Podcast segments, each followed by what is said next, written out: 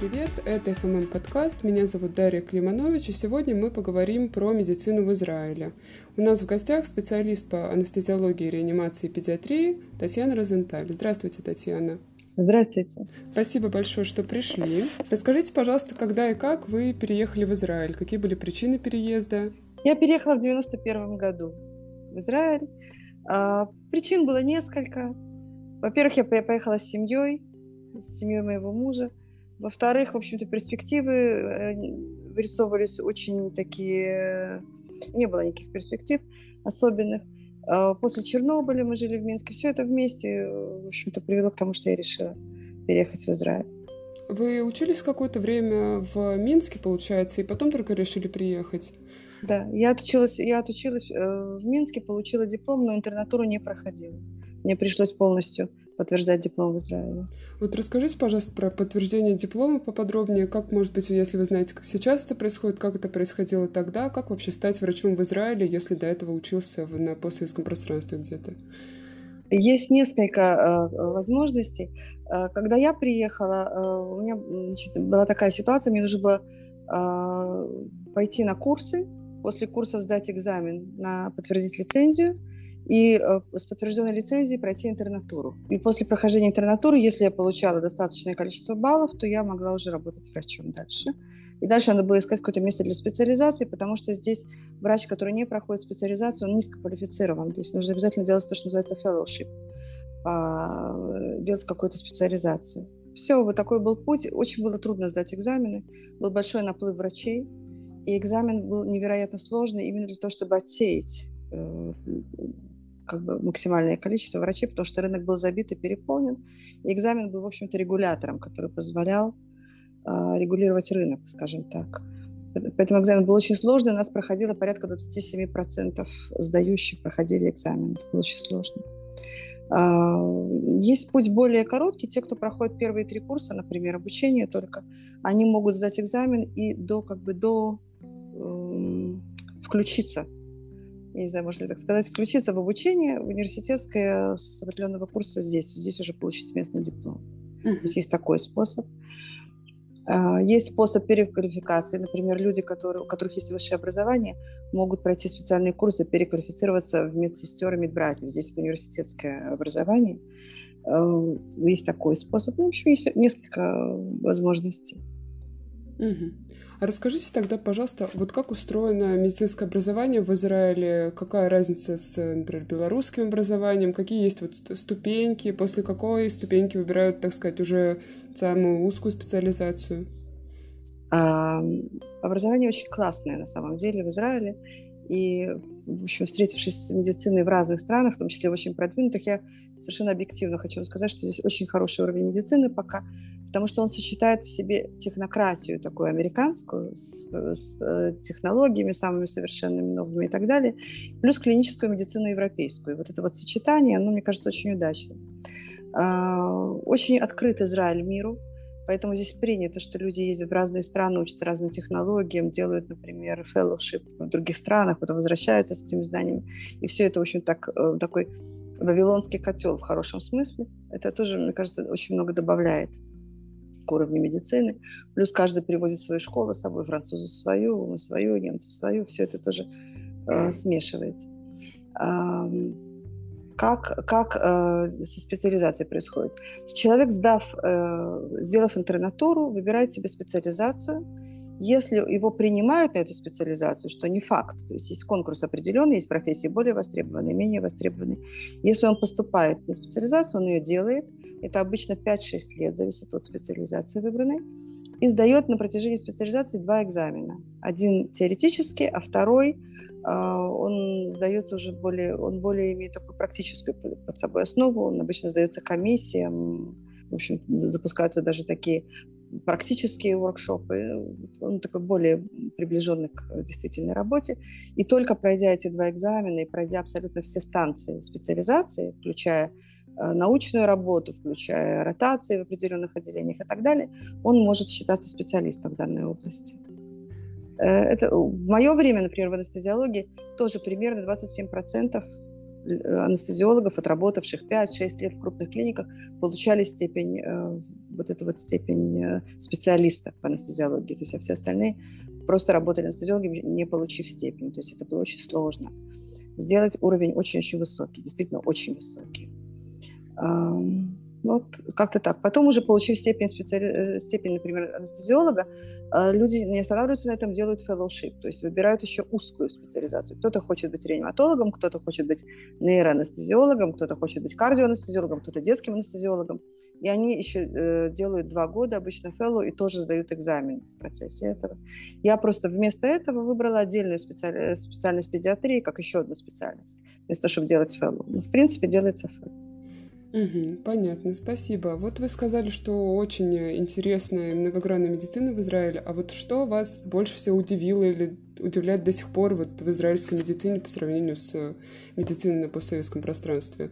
У нас, например, в институте очень сильно было кумовство распространено, я это помню, когда я училась то есть де- дети заведующих отделениями, там, внуки, племянники, как бы они, они занимали очень большую касту. И, соответственно, и врачи получались из этих людей. Здесь вот этого нет абсолютно. То есть здесь здоровая, нормальная конкуренция, и поэтому совершенно другие, другой уровень медицины. Здесь никто никого никуда не тянет, и, и в общем, только люди, которые хотят учиться и учатся, они, они, они куда-то попадают в итоге. Мне кажется, вот это главное, главный краеугольный камень разницы в уровне медицины. На самом деле я так думаю. Может быть, это не очень приятно слышать, но это вот то, то что я думаю. именно поэтому люди, которые не очень хотят учиться, независимо от того, кто их папа, они попадают. А, а те, кто работают, это люди, которые действительно любят свою работу и, и хотят заниматься серьезно тем, чем они заняты. Понятно, спасибо. А расскажите, пожалуйста, вот вы сказали, что в ваше время был очень высокий наплыв врачей, а, получается, приезжих. А сейчас наблюдается ли такой же? Или... А сейчас нет, и сейчас дикая нехватка врачей. И мне кажется, сейчас они очень жалеют о том, что многие врачи из тех, что приехали, не были востребованы, не были использованы, потому что сейчас не хватает, а определенный эм, слой людей уже вышел на пенсию или выходит на пенсию. Вот, вот, и понятно, что, в общем-то, э, дальше будет нехватка врачей. Потом есть утечка мозгов, как, в общем-то, в любой маленькой стране. Есть утечка мозгов, и многие врачи, которые здесь получают диплом, они предпочитают потом работать в Штатах, например, или в Канаде, потому что там и зарплаты выше, и продвижение больше, как в любой большой стране, где много-много-много э, ставок, больниц и так далее. Здесь территория это маленькая, поэтому утечка мозгов большая, и это, мне кажется, не очень хорошо для Израиля. Угу. То есть получается, что сейчас наплыв приезжих не произошло? Ну и сейчас вот после событий после, последнего года есть, конечно, mm-hmm. определенное увеличение, но такого вот наплыва, как было в начале 90-х, нет. У нас просто было гигантское количество врачей, просто гигантское. Mm-hmm. А вот э, в связи как раз-таки, может, с наплывом врачей, есть ли какая-то дискриминация, во-первых, со стороны пациентов, э, то есть, ну, к примеру, там, вы там не коренной, э, не коренной израильтянин, и поэтому я там не хочу, чтобы вы лечили моего ребенка. Были ли какие-то такие случаи там среди ваших знакомых или у вас? Это бывает, mm-hmm. сейчас это бывает намного реже, потому что уже прошло много лет, и как бы врачи себя зарекомендовали определенным образом. Но когда я приехала, было очень такое нехорошее отношение. Во-первых, э, был случай, когда выявили целую группу врачей с купленными дипломами, Mm. Стигмы у населения развиваются очень быстро, и, и поэтому очень сложно с этим бороться. И отношение к э, врачам, приехавшим из СССР, было не очень хорошее. Нам было сложно. Нам было сложно. Нас не очень-то брали в больницы, и нужно было, в общем-то, действительно доказывать что ты что-то из себя представляешь. И, ну что греха таить, мы, мы выглядели хуже, чем врачи, например, из Англии по уровню по своему или из Франции. Мы выглядели хуже в общей массе. Поэтому как, какая-то основа этого была. Другое дело, что и среди нас были очень хорошие специалисты и врачи, но это приходилось доказывать. Понятно, то есть присутствует... Сейчас, э, сейчас загладилось, но когда был наплыв, видимо, была самая большая волна дискриминации, да? Поняла, поняла. А вот расскажите, пожалуйста, немножко про свою специальность. Почему вы решили работать с детьми и почему вы выбрали именно анестезиологию, реаниматологию? Я заканчивала в Советском Союзе педиатрический факультет. И я хотела работать педиатром вначале, но это было совершенно невозможно попасть на специализацию по педиатрии в те годы. Я поняла, что это может занять бог знает сколько времени, в общем-то, надо что-то решать. А в анестезиологию меня брали прям завтра, что называется, и это решила я, в общем, не очень-то даже понимала, что такое анестезиология реанимация. Но поскольку меня туда взяли, я туда пошла. И когда я туда пришла, я совершенно влюбилась в эту профессию, потому что эта профессия экстрима такая. И э, когда никто не знает, что делать, анестезиолог должен знать, что делать. Это, в общем-то, такая особая специальность. Немножко серые кардиналы медицины, но надо очень много знать, очень много уметь. В ней мануальная сторона очень такая э, заметная. Интересная специальность. И когда я э, пришла в анестезиологию, в реанимацию, я уже никуда не хотела оттуда уходить, мне было очень интересно. И закончив специализацию, как я уже сказала, я думала, что делать дальше, какой фэллоу, и решила просто, что вместо фэллоу я вернусь к своей специальности изначальной педиатрии и смогу сочетать детскую анестезиологию и педиатрию. И так я и поступила. Вот, вот и все. Почему? Потому что я это люблю. Мне, мне как-то комфортно с малышами работать. И потом это, знаете, когда-то сказал один из моих учителей по хирургии, э, детский, детский хирург может оперировать взрослого а взрослый хирург не может оперировать малыша. Это, одно, это вот э, один из моментов. То есть детская анестезиология это, это другое. Угу, понятно. А расскажите вот о плюсах и минусах своей специальности, самых основных. Когда я пришла в нее, человек, который меня водил в специальность, первый же день сказал мне такую фразу, и, в общем-то, он был настолько прав, что я ее запомнила всю жизнь потом. Он мне сказал, ты учти, пожалуйста, что это специальность для людей без эго. Бывают случаи, я вам просто расскажу конкретный случай. Э, привезли э, мальчика-солдата с пулевым ранением. Э, пуля вошла в животе, вышла в грудной клетке. Он умирал, он был при смерти. И мы прямо, у нас есть такая, такая это называется тра, единица травмы, куда принимаются такие пациенты. Мы сразу же там поставили ему очень большие лайны, стали давать кровь. В общем, это была такая реанимация с первой секунды. Влетели в операционную, открыли ему живот. В общем, там, там э, была история совершенно нереальная. То, то, как мы его вообще вытаскивали, абсолютно нереальная.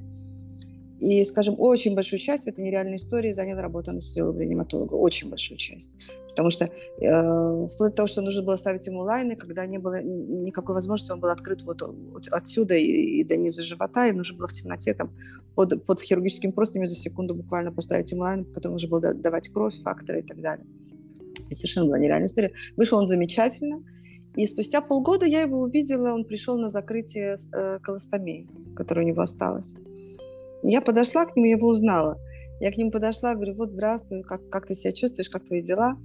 Он на меня посмотрел, э, я говорю, ты пришел закрыть окном? Он говорит, да, говорит, а кто вы? Вот э, это, это э, очень такой наглядный сюжет для того, чтобы понять, кто такой анестезиолог-реаниматолог. Это врач, от которого очень сильно зависит жизнь пациента, но пациент об этом обычно не знает. То есть если человек очень важен, важно эго, важно, чтобы вот больной знал именно его в лицо, то это не его специальность совершенно. А, а вот и как раз-таки в связи с этим, расскажите, у вас был какой-то опыт вне экстренных специальностях в итоге вы поработали? То есть у вас же была специальность педиатрия, получается? То есть в каких терапевтических вам удалось поработать? Как вот это в сравнении? Ой, ну знаете что, эм, педиатрия, она ужасно интересная, она другая. Потому что анестезиология, это, как я вам уже сказала, это синдроматическое лечение. То есть ты не ставишь прям диагноз, да, вот есть какой-то синдром. Вот, вот шоковый больной синдром, ты этот синдром лечишь. Педиатрия это, это другое, это клиника. Ставишь клинические диагнозы и лечишь клиническое, то есть это другое. Но на это обычно чаще всего есть какое-то время. У тебя есть время открыть книгу, у тебя есть время посоветоваться с э, коллегами, у тебя есть время. Ситуаций прям экстремальных в педиатрии не так много. Это довольно редко, и, в общем-то, э, это намного спокойнее. Я в каком-то смысле, очень любя педиатрию, я отдыхала по сравнению с анестезиологией. Понятно, понятно. То есть удалось попробовать, получается, очень кардинально разные специальности. Ну и тогда в заключение расскажите какой-нибудь, может быть, смешной случай из практики у вас был либо в педиатрии, либо в анестезиологии, реаниматологии, либо где-то еще. Я вам расскажу милый случай, может быть. Uh-huh. А, австралийская школа педиатрии, они э, не одевают халаты. Вот они этот э, синдром белого халата uh-huh. э, в, в педиатрической части населения просто убирают. И мне повезло, у меня мои учителя по педиатрии, среди них были австралийцы. И я не одевала халат. Вот я сижу в поликлинике, как педиатр, слышу дикие вопли за дверью, открывается дверь, и мама втаскивает совершенно очаровательное создание. Такой Том Сойер, конопатый, голубоглазый, краснощекий, года три ему и рыдает, слезы у него просто градины огромные, значит, она его втаскивает силой в комнату. А я сижу в свитере, и он никак не, даже не догадывается, что, его, что я врач. Я говорю, что такое, почему ты плачешь? Иди ко мне. Он подошел, меня обнял, рыдает у меня на, на плече, говорит, мама привела меня к врачу. Я говорю, что ты говоришь, а что у тебя болит? Он мне рассказал, что у него болит. Потом мы вместе его посмотрели, он сам у себя взял мазок из горла и совершенно довольно ушел домой, даже не поняв, в общем-то, что он уже побывал у врача. Вот такой милый случай. Мне кажется, это прелестная методика. Мне тоже так кажется, да. Да, ну что ж, спасибо вам большое. Это было очень интересно э, узнать про израильскую медицину. Ну, я рада, если это получилось. Удачи вам. Это был FMM подкаст. С вами была Дарья Климанович. Слушайте нас на всех подкастных платформах, которые только можно придумать. Всем пока и удачи!